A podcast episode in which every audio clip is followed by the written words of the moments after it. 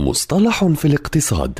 في كل حلقة يطرح المدون وصانع المحتوى الاقتصادي مجد النوري مصطلحا اقتصاديا محددا بلغة سهلة وبسيطة.